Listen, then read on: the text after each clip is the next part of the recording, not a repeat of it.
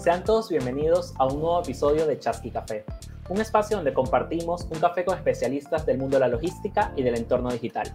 Mi nombre es Alejandro y soy parte del Team Chasqui. El día de hoy estaremos conversando sobre la importancia del copywriting y cómo construir una reputación. Sabemos que desde hace un tiempo, con la llegada de las redes sociales, se ha empezado a prestar más atención a lo que decimos y, más importante aún, cómo lo decimos. Y como es de costumbre, Mariu del Team Chasqui nos estará compartiendo algunos artículos de interés sobre este tema. Bienvenida, Mariu. Hola, Ale, ¿cómo estás? Muchas gracias eh, por este muchas gracias por este espacio. Y bueno, como te, eh, el tema de hoy es el copywriting, no podemos dejar de mencionar a la creadora de la primera escuela de copywriting del mercado hispano. Ella es Maider Tomasena. Particularmente, algo en lo que ella hace hincapié es la importancia de contar con una identidad verbal. Muchas veces vemos que, dependiendo de las áreas de la empresa con las que nos topemos, los mensajes suenan distinto, pero no distinto en cuanto a contenido, porque eso es claro que es así, sino nos referimos a la forma, al idioma único de la marca. Maider comenta que esto es tan importante como el logotipo, porque de esta forma la gente nos reconoce. Entonces, bien, ¿en qué canales debe mantenerse esta misma identidad verbal? En todo lo que se te ocurra, newsletters, correos electrónicos, redes sociales e incluso en los contactos telefónicos y de CX. Toda comunicación básicamente que salga del negocio debe contar con un sello que la haga reconocible. Entonces ella brinda preguntas para tratar de buscar esa identidad que nos podemos hacer todos nosotros. Mi marca es formal o informal. Hablo todo el tiempo o solamente en determinadas ocasiones. ¿Voy a tutear a mi interlocutor o no? ¿La marca cómo es? ¿Es más bien descontracturada o seria? ¿De qué temas hablo? Definir la voz y el tono entonces es un primer paso para lograr una buena identidad verbal. Esto que dice Maider nos lleva al segundo artículo de hoy, en el que se analiza la forma en que ha cambiado la identidad verbal y el copywriting de las marcas luego de la pandemia. Cepime News menciona que las marcas apostaron por mostrarse reales, humanas y confiables. Por eso, sus escrituras viraron más hacia lo conversacional y los tonos más naturales y cercanos a la gente. Entonces, ¿qué es lo que más se vio luego de estos periodos de confinamiento? Copies tranquilizadores y positivos que referían a mensajes como todo estará bien, resistiremos, nos cuidemos. Esto marcó entonces el trayecto de un lenguaje que hablaba del yo, yo como empresa, yo, al nosotros, que también incluía a las personas, a nuestros públicos. Todo en favor de una universalidad y también para crear un sentido de pertenencia, ¿no? A raíz de toda la incertidumbre que, que provocaba la pandemia. Entonces hubo una marea tan grande de mensajes positivos y ligada a la esperanza que generó un fenómeno parecido a una eterna Navidad, en la que mucha gente dice que la Navidad y el Año Nuevo son es el periodo del año en la que más mensajes positivos hay. Y bueno, y esto empezó a suceder constantemente. Y por último, mencionamos también que las marcas empezaron a enfrentarse a un gran desafío, un problema muy grande de un mercado saturado de contenidos, la indiferencia. Entonces las empresas empezaron a tener claro por fin que tener un tono de voz característico, único y fluido es imprescindible para mostrarse como una marca diferente y destacar entre la competencia. Esa batalla solo se libra desde el copywriting. Así que esos son los artículos de hoy, Ale. Eh, es increíble lo que puede llegar a ser la escritura. Totalmente. No, me quedo con esto que mencionaste de la eterna Navidad, que es verdad, este, estos mensajes de verdad tomaron mucha más fuerza. Literalmente la pandemia llegó y cambió como todo, de, hizo un giro de 180 grados para ver, o sea, ahora empezamos a ver a los demás y no solo pensar en nosotros al momento de escribir. No era solo yo quiero vender, yo quiero vender, yo quiero vender, sino era más un cómo debo comunicarlo, cómo debo hacer para poder conectar con ese potencial cliente. Muchas gracias, Mayu, por estos artículos. Gracias a vos, Ale. Muchas gracias. Bien, muchas gracias, Euge. Ahora sí, les presentamos a nuestra especialista del día de hoy. Ella es Gisela Galini. quien no solo es una escritora creativa, sino que cuenta con una amplia trayectoria en medios de comunicación como ámbito financiero y Clarín, y también es docente de la UCA en redacción publicitaria e institucional. Bienvenida, Gise. ¿Qué tal? ¿Cómo estás, Alejandro? Muchas gracias por la invitación. No, muchas gracias a ti por acompañarnos en este espacio y bueno, sabemos que si algo, si algo conoces es la escritura creativa. Bueno, mi lado B o quizá mi lado A es que soy poeta. Así que estoy muy contenta de que las marcas cada vez estén usando más escritura creativa porque se van juntando los lados. Claro. Bueno, ahí, ese es tu, secreto. Tú vas bajo la manga la poesía. Totalmente. Se hace esa, esa escritura organizacional que era tan dura y se va mezclando con una escritura más blanda y más creativa, a mí me hace sumamente feliz.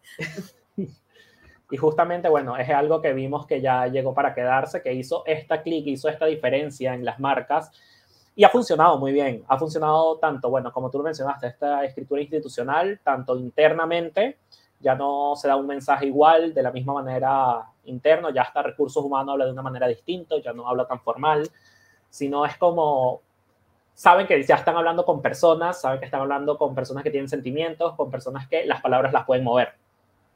Quizá eso fue lo que nos vinieron a enseñar los millennials, Alejandro, porque si uno sigue hablando de la manera que hablábamos antes, los millennials no nos entienden más. ¿Te puedo contar una historia chiquita? Adelante. Una empresa muy, muy grande en la que yo trabajé muchos años dando talleres de escritura organizacional. Nos contaron una historia que es que un chico de 30 de tecnología iba los domingos, cuando no iba nadie, a un edificio enorme y se moría de calor entonces se acordó que había recibido una carta del reciente presidente de la empresa, una empresa enorme, y en la carta ese presidente decía, eh, estoy a disposición de ustedes para lo que necesite. Entonces le mandó un mail muy indignado diciendo que le subieran el aire porque él los domingos tenía calor. Y se armó toda una discusión sobre esa, si e, ese tipo de comunicación era posible o no, porque se había saltado como siete niveles organizacionales al pedir eso pero realmente él estaba contestando el mensaje que le habían dado empáticamente, o sea, él escuchó empatía y trabajó en, contestar de esa manera. Entonces los millennials un poco vinieron a, hablarnos de eso, ¿no? De la comunicación más verdadera, me parece a mí. Así que las empresas, si les hablamos a ellos cada vez más, porque van creciendo y van estando no solo eh, recién entrando, sino ya en puestos gerenciales, tenemos que hablarles más empáticamente y con la verdad. Claro, claro, bueno, lo que dijimos, el poder de la palabra que la palabra ha tenido y bueno, que obviamente también se tiene que entender que lo que se dice tiene peso. Entonces, si este chico, obviamente, en, este caso, si este chico recibió un, mensaje del presidente de la empresa que le dice que está a su disposición, obviamente lo entendió como que él puede, es, una persona cercana y puede hacer una solicitud hacia él. Exacto, exacto. De eso se va tratando. Claro, entrando un poco más en el tema, como nos mencionó Euge hace un rato, sabemos que el tono de una marca es importante, este, la forma en que se expresa. Eh, creo que podemos abrir esta conversación hablando también un poco de eso. Te consulto como nuestra especialista de hoy. Toda empresa debe tener una voz de marca o un tono específico y una empresa puede tener más de un tono. Bueno, a lo primero te contesto definitivamente sí. No solo debe tener, naturalmente lo tiene. O sea, cuando nosotros teníamos un mundo presencial, prepandémico, podemos llamarlo así, claro. Eh, las personas se contagiaban naturalmente de este tono. A mí incluso yendo con la consultora a dar talleres en diferentes organizaciones, veíamos este contagio incluso de palabras mal usadas, ¿no? Eh, o sea, la gente se va contagiando de un modo de decir naturalmente. Y esto es el tono de una marca. Ahora, ¿qué pasa hoy? No solo las empresas multinacionales que tienen a todos sus empleados disgregados en el mundo, sino también las pequeñas empresas que mandaron a sus personas a casa en la pandemia, hoy se encuentran con que cada uno habla a su modo, porque se perdió este contagio. Y parte de esa pérdida, de ese contagio, implica una pérdida de identidad, porque en definitiva una voz es una identidad que refleja una cultura. Entonces, deben tenerla porque naturalmente la tienen y eso hace una cohesión hacia adentro y hacia afuera de la marca. Nos comunicamos como un grupo que somos. Ahora, esto se entrena también. obviamente. O sea, esto que ya cada vez es más difícil de lograr lo natural, lo vamos generando y entrenando, pensando en la personalidad de una marca y también pensando en que hoy todos somos comunicadores. ¿No? Cuando yo empecé a trabajar hace 30 años, hablaban hacia afuera de la empresa, el departamento de comunicación, los vendedores, porque salían, y las secretarias. Hoy todos estamos comunicando e incluso linkeando nuestras redes personales con, por ejemplo, nuestro LinkedIn personal, con las redes de la empresa. Entonces, desde ese lugar, si no tenemos una especie de paraguas de marca, como hemos tenido con el diseño anteriormente, si no logramos una identidad verbal que tenga una especie de paraguas de marca, empieza a haber lo que en la comunicación se llama ruidos. Y esto me lleva a tu segunda pregunta. Yo creo que puede tener diferentes tonos, pero sonar en la misma melodía. Ok. ¿Eh? Eh, ¿Viste cuando hablamos de una orquesta y donde hay un instrumento y otro y suenan distintos, pero la melodía es armoniosa? Bueno, quizás yo le tengo que hablar, yo tengo, no sé, en mi negocio algo de B2B y algo de B2C y, y necesito usar lenguajes distintos, pero en todo soy cálido o en todo soy serio aunque en uno utilice tecnolectos y en otro no. Es decir, genera una cierta armonía que tiene que ver con mi personalidad. De la misma manera que las personas, eh, cuando vamos a hablar con alguien, no, no hablamos, vos no hablas igual con tu mamá que con tu jefe, jefa o conmigo que me conoces menos, ¿no? Entonces, de la misma manera, pero no sos con uno súper bromista y con otro súper formal, porque no te sale. Las empresas lo mismo pueden tener diferentes tonos. De hecho, eh, con, mi socia Analia Alcón escribimos un libro que se llama, eh, el título, me olvido, está el título propio, Storytelling, Comunicar y Sentir. Y en ese, en ese libro hablamos de la empresa como polinarradora. Es decir, una empresa que genera múltiples relatos porque somos múltiples generadores de contenido, pero que tienen que trabajar en hacerlo desde una cierta armonía. Igual que pasa con la música. Por eso hablamos de tono también. Contesté. Sí, excelente. contestaste, contestaste excelente. Y eso me lleva un poco también a traerlo a la empresa acá, Chasky, donde estamos, porque bueno, si bien nosotros tenemos, nosotros creemos que tenemos un solo público, pero algo que nos hemos dado cuenta a lo largo de este trayecto es que sabemos que tenemos muchos públicos. Tenemos un público específico que es el B2C, que son nuestros clientes. Tenemos ese público que podría decirse B2B, por así decirle, que es nuestro consumidor final, la persona que recibe ese paquete, que no es nuestro, nuestro cliente directo, sino es cliente nuestro cliente, pero al final nosotros somos ese contacto y también les escribimos de otra forma. Y tenemos un tercer cliente que, que aparece en este como jugador acá, que son nuestros repartidores, que son nuestros drivers. Entonces también es otro tono. Entonces tenemos estas tres comunidades y estas tres comunidades, como tú lo mencionas, y es muy cierto, podemos tener distintos tonos en estas comunidades, pero a todos les hablamos de la misma manera, desde el mismo lugar. Exacto. Entonces, ¿quiénes somos? correcto. Por eso, encontrar eh, la propia voz implica un análisis de la propia personalidad, ¿no? Que esto es lo que hacemos en general, lo que estamos trabajando hoy más en la consultora, ir hacia la propia voz, a la propia personalidad y hacia qué tengo que decir, hablar para decir qué pienso yo todo el tiempo, ¿no? Entonces, cuando uno tiene más claro eso, qué tengo yo para dar, es mucho más sencillo. Te interrumpí, creo, la pregunta, ¿no? No, no, no. no. Está excelente y me encanta esa frase de hablar para decir qué porque no es simplemente escribir por decir, bueno, tengo esto, lo vendo, o decir, estoy acá, mírenme, sino es con un fin. O sea, es escribir, como, bueno, como lo dijiste, escribir para decir qué. Pero sí te quería consultar que sabemos que existen algunos sectores más especializados en los que el lenguaje puede ser muy específico. ¿Cómo se enfrenta este reto de escribir para esas industrias? Como, bueno, como te mencioné, tenemos el ejemplo de Chasky, que nosotros hablamos en un lenguaje de, obviamente desde la logística, utilizamos términos de la logística que no son conocidos para todos, pero bueno, también hay otros sectores, los sectores tecnológicos usan lenguaje bastante específico también. Y el e-commerce se ha empezado también a, a empezar a este, estos lenguajes muy B2B, B2C, que ya la gente los ha empezado a conocer un poco más, pero esa, la pregunta es, ¿cómo enfrentar este reto de escribir en estas industrias especializadas? Bien, buenísima pregunta. Mira, eh, yo pienso que nosotros tenemos que determinar muy bien nuestro público.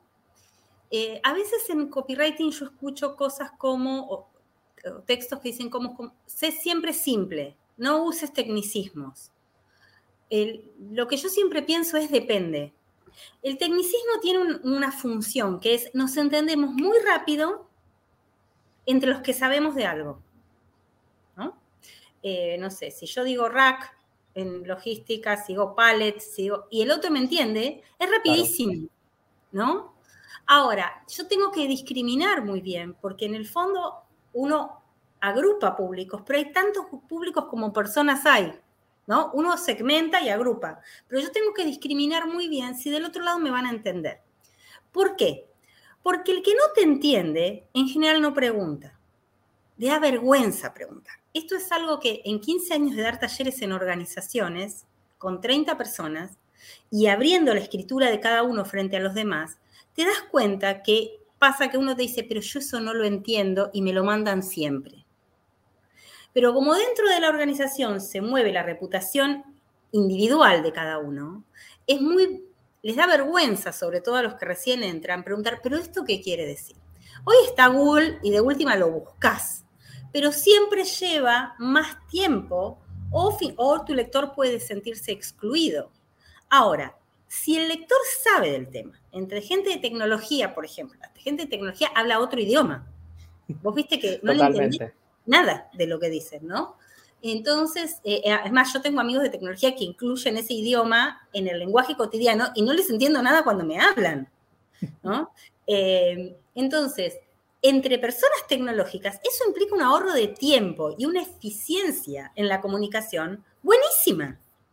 Eso me parece que es lo que hay que observar como gerentes de nuestra propia comunicación. ¿El otro me va a entender? Sí. Bueno, lo uso.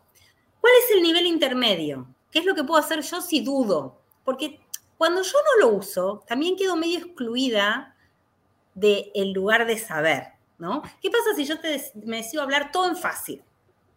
A veces la gente dice, ay, pero esta no sabe nada, solo porque no usas el tecnicismo. Cuando vos tenés una decisión, a mí me suele pasar, yo prefiero no usar, usar pocos tecnicismos o no usarlos, y la gente muchas veces siente que no sabes porque no estás usando la palabra técnica. Entonces, ¿cuál es el intermedio?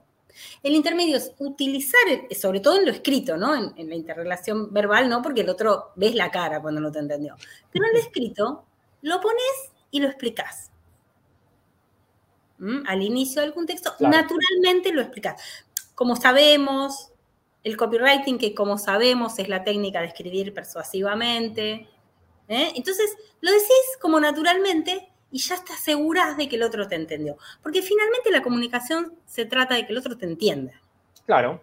Entonces, ahí es donde, digamos, me parece que hacemos la diferencia. Excelente, me quedo con todo eso que dijiste porque de verdad está buenísimo y es una excelente explicación a qué hacer en estos casos de las empresas especializadas. Y ahora sí, este, partiendo un poquito de lo que ya hemos mencionado del tono de marca, sabemos que crear una reputación también es bastante importante en las empresas y es justamente lo que te puede ayudar eh, a traer esos leads, a conseguir más ventas. ¿Cómo se construye esta reputación para vender? O bueno, crear esta reputación en general. Sabemos que con una buena reputación las ventas y los leads van a llegar más fácil. Bueno, vos sabés, eh, Alejandro, que yo no vengo del mundo publicitario, sino del institucional. Entonces, muchas veces en vez de pensar en marketing de contenidos, lo que hago es pensar en periodismo de marca. ¿Qué quiere decir periodismo de marca? Quiere decir ubicarse en el lugar del que sabe y generar contenido desde ese lugar para que el otro venga a comprarte. No decirle compra ya, que es algo propio del copywriting, y del, marketing de contenidos, sino tomarnos algún tiempo para generar contenidos bien musculosos y bien interesantes para que el otro venga a comprar, o sea, ser, ser objeto de deseo, ¿no? Eh, decir, bueno, voy a hablar de este tema, em, cuando nosotros escribimos el libro de storytelling, mucha gente nos dijo, ay, ¿cuánta bibliografía usaron? Y la verdad es que mucha de la bibliografía fue literaria. Y eso nos permitió pensarte las cosas, por ejemplo, lo de la empresa polinarradora. Yo no lo leí en ningún lado. Lo generé. Cuando uno logra generar una idea nueva, bueno, a veces puede tener pregnancia o no, pero de alguna manera está sumando al mundo del contenido algo. Porque una de las cosas que pasa, de las que hablaban hace un rato, que es esto de la, de la sobrecantidad de contenido, ¿no? De, cómo estamos expuestos al contenido y hoy se dice que nuestra atención dura seis segundos. Uno, dos, tres, cuatro, cinco, seis. Eh, si nosotros generamos contenidos con esa sobreexposición, y son contenidos repetitivos, banales, eh, solo inspiradores sin, sin detrás un conocimiento, un, algo que se pueda llevar la otra persona. Eh, me parece que no se genera una reputación sólida. ¿A quién seguimos nosotros? A ese que vos decís, wow, este tipo dijo eso, o esta tipa, hoy en el Día de la Mujer, o este tipo dijo eh, eso que yo no había pensado nunca. Ahí es donde se crea la reputación. Y después, en algo que dijimos hace un rato, que es que lo que yo diga y lo que yo haga tenga concordancia. Claro. Si yo, y, por eso tiene que estar bien armada la voz, volvemos para atrás, ¿no? Eh, entonces, si yo logro generar una personalidad de marca que sea realmente verdadera con respecto a quién soy, si con respecto a eso después logro generar contenidos realmente interesantes, nuevos, que los demás no hayan que no sea una un copy-paste de lo que hacen los demás. Y después de eso, cuando el cliente se convierte en cliente y llega aquella promesa que construí está dada, bueno, ahí el cliente solo viene porque otro cliente los va trayendo. O sea, esa para mí sería la curva final, cuando te llega un cliente porque otro cliente lo recomendó. Y eso es para mí finalmente cuando la reputación sólida, está creada, es, es verdadera, ¿no? Porque yo pensaba recién cuando vos me preguntabas que yo siempre pienso que la reputación se crea con el tiempo. Y hoy la verdad es que los medios tecnológicos nos permiten crear una reputación muy rápida, poniendo mucho dinero y mucho contenido y, y mucha, digamos, mucha herramienta detrás, uno puede crear muy rápidamente una reputación. El tema es sostenerla. Claro. Entonces, discuto conmigo mismo, digo, ¿no sigue siendo el tiempo el lugar donde se juega la reputación finalmente? Creo que sí, pero capaz que porque yo no soy millennials, sino que soy generación X y no estoy entendiendo, ¿no? Pero creo que finalmente es a lo largo del tiempo donde se juega esa reputación cuando logramos sostener todo eso que generamos y que dijimos. Y es un trabajo enorme. Eh, a, mí me llamaron el año pasado, por ejemplo, un equipo de ventas para que colabore con todos los vendedores de una empresa grande para que generen un LinkedIn que tenga que ver con la empresa, pero también con ellos mismos y que lo puedan sostener. Fíjate el enorme trabajo que le puede llevar a una organización hacer eso sin forzar a su vendedor, porque no es es una red personal, no es bueno, cada uno tiene que encontrar su propia voz dentro de esa voz, pero al mismo tiempo manteniéndole presente los valores de su marca y el propósito de su marca para que cuando salga a vender sus propios contenidos sean eh, una fuente de confianza en este mundo donde finalmente somos solo signos, Alejandro. No hay más carne. No hay irte a tomar un café con alguien. De hecho, me preparé un café porque me invitaron a ustedes. Claro que sí.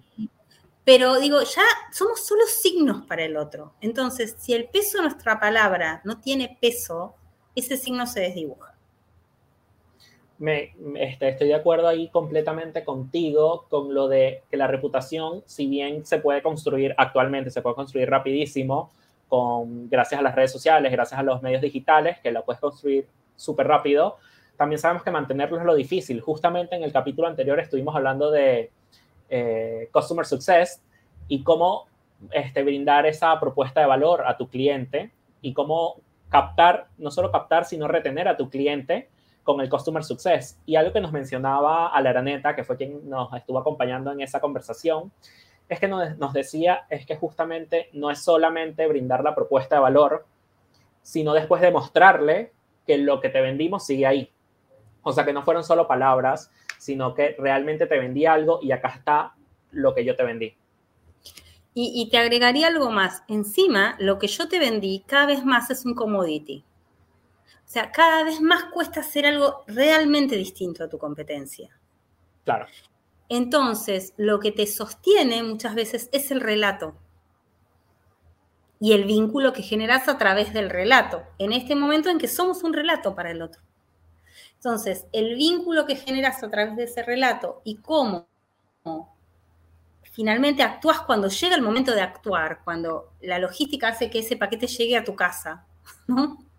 Eh, cuando finalmente eso se carga el día que se tiene que cargar y se manda, ahí es donde ese texto que somos y ese hecho que somos se junta y es donde la persona dice, esto sirve o esto no sirve. Este, con esto me quedo o esto no lo hago más. Porque además es muy fácil no hacer más algo. Es muy fácil. Solo no lo contratas más en la aplicación, solo mandas un mail diciendo no, antes era difícil decirle a alguien no. Y ahora es muy fácil. Entonces, bueno, todo esto hace que tengamos que eh, pensar en una transparencia organizacional eh, que vuelve mucho más interesante, me parece, el, juego de los negocios, por lo menos desde, desde la comunicación, ¿no? Sí, y esto, bueno, también que lo mencionaste, que muchas veces este cliente que, que lograste captar, que lograste captar, que lograste brindarle esa propuesta de valor que tú ya le habías ofrecido, que puede atraer a nuevos clientes, es justamente eso de convertir a este cliente en tu embajador gracias a tu discurso, gracias a tu, o sea, que creaste una buena reputación y no solo una reputación de palabras, sino una reputación que validas con hechos. Exacto. Exacto. Ahí es donde los departamentos de comunicación o los consultores de comunicación, como es mi caso, tenemos que trabajar muy cerca de la organización porque la verdad es que a uno le encanta decir cosas lindas. Pero si no las afinás mucho y decís lo que realmente la empresa puede cumplir, o sea, el truco es encontrar las cosas lindas. Ese es el mejor truco. No inventar las cosas lindas, ¿no? Sino hurgar, buscar. A mí es lo que más me gusta de mi trabajo, buscar, entrevistar a la gente, armar un buen plan de comunicación hasta que el otro le encontraste eso en lo que brilla. Eso es como lindísimo, ¿no? Esa empresa, en esa empresa es eso. Y es hermoso cuando lo encontrás. Porque el cliente buenísimo. también. Mm. Sí. Y desde tu expertise, ¿cuáles son esas recomendaciones, así para todas estas personas que nos escuchan, de cómo crear ese tono que los ayuda a vender, para poder crear esta, bueno, cómo crear esta rotación a partir del tono que los pueda ayudar a vender, que los pueda ayudar a crear esta comunidad? Bueno, a mí me parece que justamente eh, las empresas están cada vez más eh, trabajando horizontalizar este tipo de búsquedas y ahí es donde em, se vuelve más verdadero, es decir, donde no solo la dirección de la empresa y el departamento de comunicación trabajan en la voz o recursos humanos, sino cuando se toma a diferentes personas de diferentes departamentos y se las invita a conversar, a tener una conversación más muy profunda sobre esa voz hasta llegar a, tener, a, consensuar una voz, ¿no? Es un trabajo de días, de pensar juntos y, de, y me parece de interdisciplinario dentro de la organización para que no sea una imposición, sino un hallazgo. Claro cuando es un hallazgo, finalmente eh, es cuando eso es verdadero. Entonces, eh, mi, consejo sería, bueno, primero gerenciar la voz, ¿no? ¿no? No solo quedarse con lo que surja, porque esa polifonía es como si vos tomas una orquesta y si vamos a improvisar y no hay determinados parámetros de, de dónde improvisar, bueno, va a sonar mal. Entonces, lo que debería haber es un trabajo de planificación de la voz, de construcción colectiva de la voz, y a partir de, ese hallazgo, también después soltarla para que haya una cierta libertad. Porque si no, pasa lo otro que está sucediendo en las organizaciones, que quizá Alejandro ya te haya sucedido, que, que hablas con un con un departamento de reclamo o de ayuda y la persona no, no eh, digamos, se comporta como un robot. O sea, finalmente es más eh, accesible Boti, con el que hablé varias veces con el COVID, que ciertas personas que realmente no pueden salirse de un libreto y vos terminás eh, usando un ser humano como si fuera una grabación. Ese fenómeno a mí me parece súper cruel, crudo e interesante para pensar, ¿no? Mientras toda la robotización se va volviendo cada vez más humana, más humana, ¿cómo estamos poniendo a seres humanos en un lugar robótico? Eso me, parece una cosa, a mí me pasó hace poco con una tarjeta de crédito que no entendía por qué me, me pusieron mal un consumo y después me lo sacaron, entonces quedó como cobrado doble, no lo entendía. Y cada vez que me lo explicaba, volvía a usar las mismas palabras. Y yo le decía, no te entiendo, y él se iba enojando. Hasta que finalmente le dije, mira, yo te pido disculpas, pero si utilizas las mismas palabras voy a seguir sin entenderte. Esas palabras eran un guion. Claro. Que tiene que cumplir. Entonces, eh, ahí me parece que es donde, si yo hago una voz, esa voz tiene que ser como determinados huesitos, digamos, ¿no? Tiene que ser lo suficientemente sólida, pero al mismo tiempo libre para que cada uno le ponga su propia encarnadura. Entonces, último consejo, eso, después darle a cada uno una libertad sobre esa estructura para que la gente realmente pueda dialogar. Claro, colocar ese tono humano, ese tono personal al tono de la misma marca. Exacto, exacto. Yo creo que por ahí. Creo que quedó todo clarísimo, de verdad, muchísimas gracias por acompañarnos, muchísimas gracias por todo esto que nos mencionaste, que sabemos que, bueno, hoy en día es más importante que nunca, ya que básicamente toda la comunicación es escrita, porque toda la comunicación está siendo digital. Ya no es lo mismo ese, ese discurso que se armaba para una publicidad televisiva o ese discurso que se armaba para una publicidad en radio, sino que ahora el discurso es diario. El discurso sale todos los días a través de un post de Instagram, a través de un post en LinkedIn. Entonces, creo que está buenísimo tomar este tema y bueno, bien, sacarlo, a, sacarlo de, ese, de ese rincón donde lo han tenido tanto tiempo que ya se están dando cuenta que no debe estar más en el rincón, sino que debe estar acá, presente y para poder crear esa marca, poder llevar esa marca por una misma línea. Totalmente. Me gustaría agregar una cosita chiquita a los poetas. Hablamos de la voz poética. Por eso a mí este tema me encanta. Y hablamos de la voz poética cuando vos escuchás a Borges o a Alfonsina y decís, esto lo escribió Borges aunque no sepas que es el autor, ¿no? En las organizaciones yo creo que el aspiracional es eso, que vos digas, esto es tal banco cuando leas un texto, esto es Chasqui, ¿no? Esto es tal empresa, y que puedas reconocerla aunque no sepas qué es ella. Creo que ese es el aspiracional final de encontrar una voz, y eso solo se logra con una voz única. Tienes toda la razón. Bien, muchísimas gracias, Alice. Gracias por acompañarnos. Gracias a ustedes por la invitación. Bien, y ahora sí, asimismo, les quiero agradecer a todos por acompañarnos y recuerden que si quieren saber más de logística y de e-commerce y todo el entorno digital, pueden visitar nuestro Knowledge Lab, un espacio de conocimiento donde compartimos distintos materiales, materiales gratuitos sobre e-commerce y eh, blogs diarios y todas las últimas tendencias del e-commerce. Y pueden seguirnos a través de nuestras redes sociales como Chasque Oficial o visitar nuestra web chasky.com. Muchas gracias.